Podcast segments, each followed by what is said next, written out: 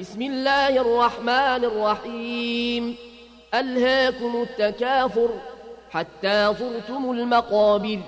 كلا سوف تعلمون. ثم كلا سوف تعلمون.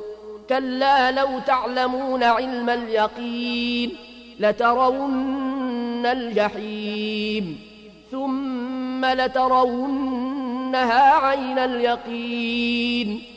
ثم لتسألن يومئذ عن النعيم.